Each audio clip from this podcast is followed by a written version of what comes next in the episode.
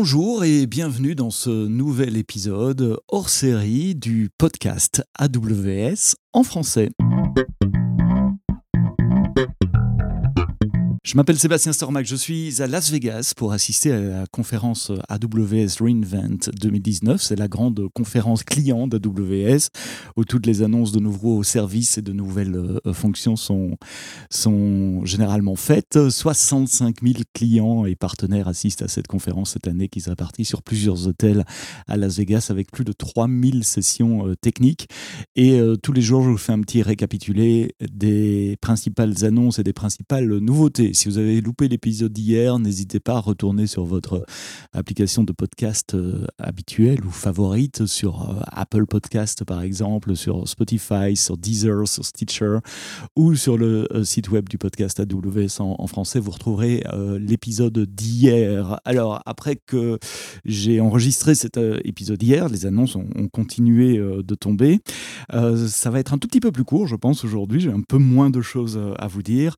on aura probablement probablement un épisode plus long demain avec la, keynote de Werner Vogels, le CTO euh, d'Amazon.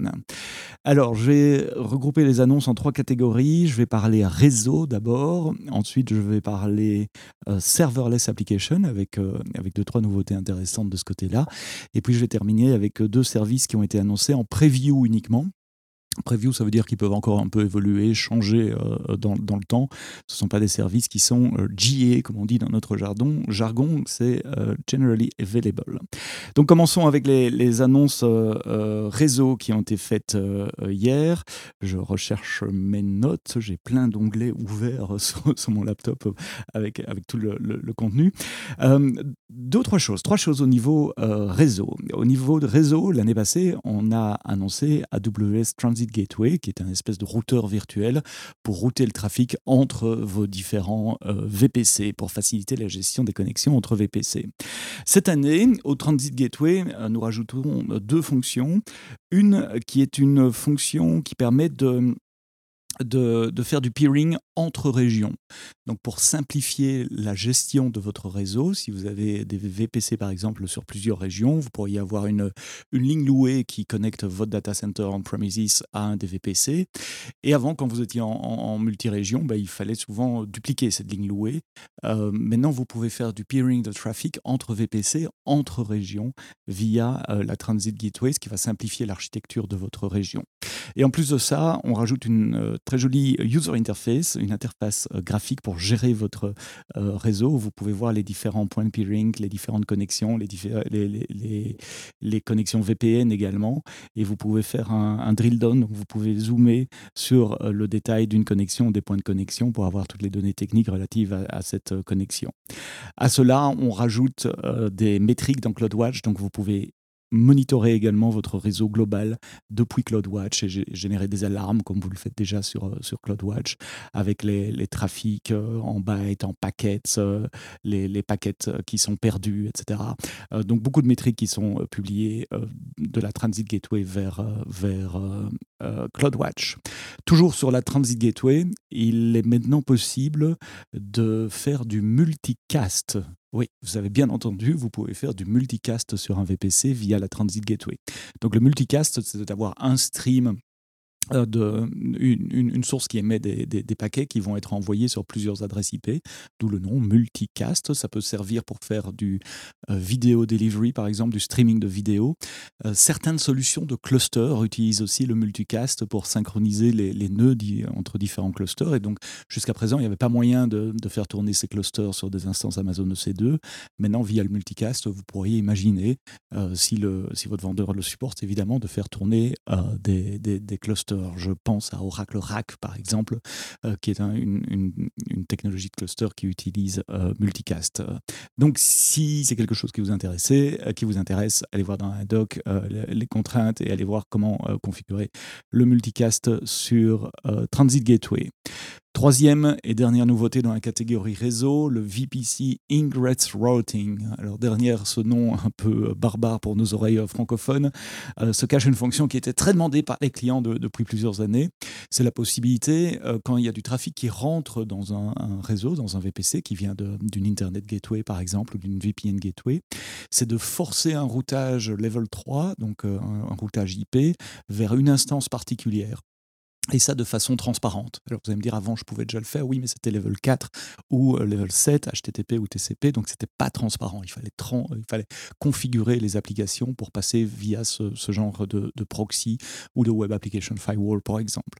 Maintenant, c'est au niveau 3, donc c'est tout à fait transparent pour vos applications. Elles ne voient même pas que le trafic est, passé par euh, une, instance C2 euh, avant d'arriver vers elle. Alors à quoi ça sert de diriger tout le trafic rentrant vers une instance C2 Eh bien, c'est pour pouvoir euh, déployer des solutions de sécurité, euh, comme des Intrusion Detection System, euh, Intrusion Prevention System. Vous savez, c'est ces packages de software qui vont analyser le réseau et essayer de détecter des comportements anormaux ou des risques en matière de, sécurité.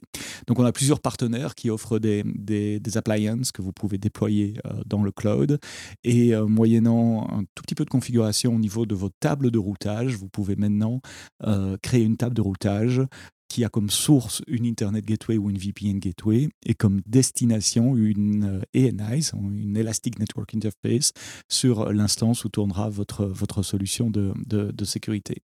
J'ai le plaisir d'écrire le blog post qui annonce cette nouveauté et dans le blog post, je vous donne un tutoriel complet avec toutes les commandes à taper pour configurer votre réseau et un petit script euh, SDK pour créer un réseau d'exemples pour que vous puissiez euh, expérimenter cette, euh, cette nouvelle fonctionnalité, donc VPC Ingress Routing.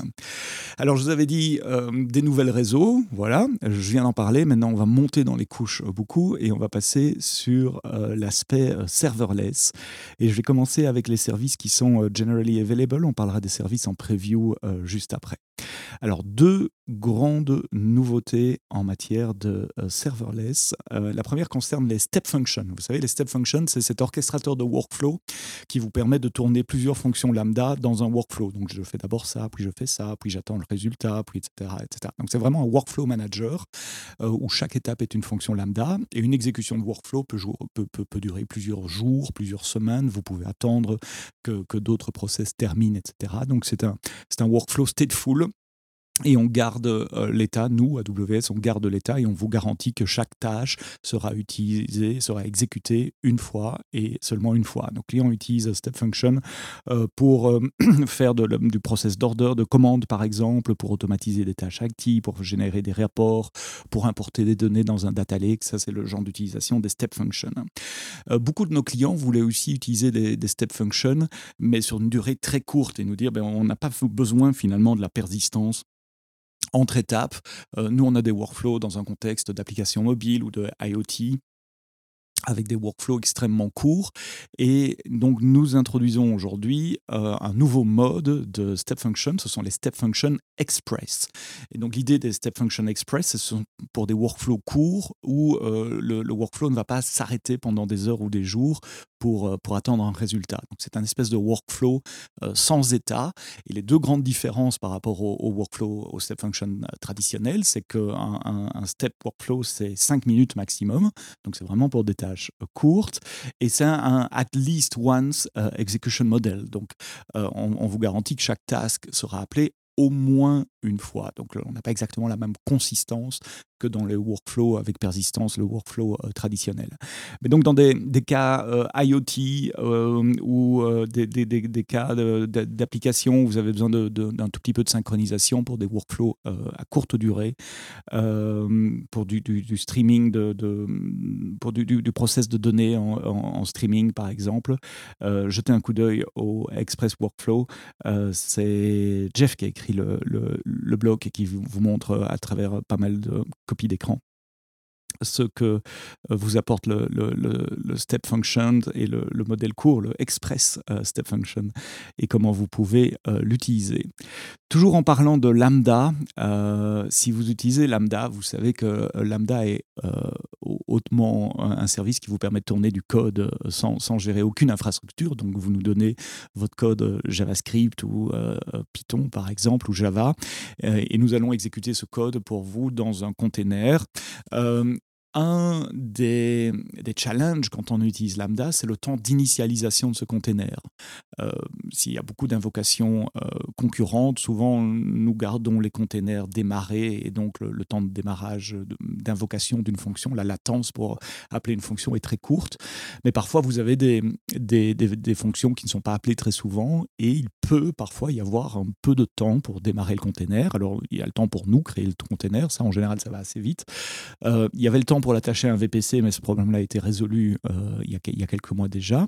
Et puis il y a le temps de démarrage de votre application aussi. Si vous avez des applications Java avec euh, des, grosses dépendances sur des frameworks, je regarde Spring par exemple, il y a énormément de classes à, charger, donc ça peut parfois faire plusieurs secondes euh, avant que la fonction ne, soit prête, ne soit chaude, comme on dit, et qu'on puisse euh, l'invoquer. Et donc pour avoir des, temps d'invocation de Lambda qui sont plus prévisibles, nous avons lancé hier le Provisioned Concurrency pour les fonctions Lambda, l'exécution concurrente provisionnée. En gros, vous pouvez aller dans la console AWS et nous dire, voilà, pour cette fonction-là, euh, de telle heure à telle heure, je vais avoir besoin de 500 euh, containers live et provisionnés. Et donc nous allons garder ces containers au chaud avec vos fonctions euh, préchargées et prêtes à être invoquées, de manière à réduire la latence pour invoquer euh, ces fonctions-là. Donc c'est vous qui choisissez quand, vous qui choisissez combien. Évidemment, il y a un petit surcoût pour ça, puisque nous, on doit garder des, ressources euh, immobilisées pour, pour votre use case pendant cette période de temps-là. c'est Danilo qui a écrit le, blog post. Il va à travers les détails et montre surtout le, résultat d'invoquer une fonction Java, par exemple, sur des, fonctions lambda non provisionnées, où euh, le, percentile 95 est, assez, euh, est, à une seconde, quasiment une seconde et demie. Euh, donc le percentile 95, c'est quoi? C'est c'est la manière dont on mesure le, le temps d'accès. Le percentile 50, ça veut dire 50% des fonctions terminent en D en ce temps-là. Et dans l'exemple de code qui donne, 50% des fonctions terminent en 300 millisecondes, c'est parfait. Mais dès qu'on va voir dans, les percentiles qui augmentent, percentile 95, 95% euh, des fonctions terminent en 1,4 secondes.